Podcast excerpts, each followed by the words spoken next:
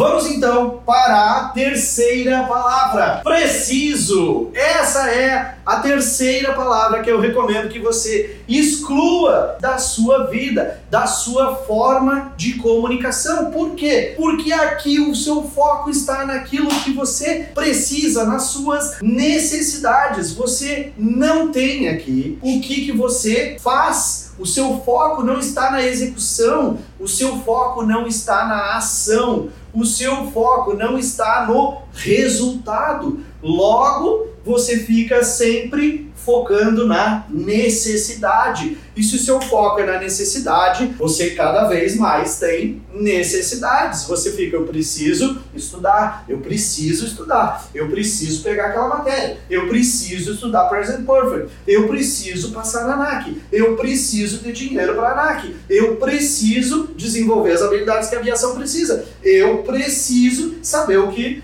fazer num processo seletivo. Você alimenta uma ansiedade muito grande, você alimenta um nervosismo muito grande e isso sabota você. Essas três palavras aqui, tentar, querer e precisar, tudo que você tenta, tudo que você quer, tudo que você precisa, sabota você, sabota os seus resultados. Você tem, tá percebendo por que, que ela sabota você? E é a forma, é o como você se comunica aqui que nós estamos falando.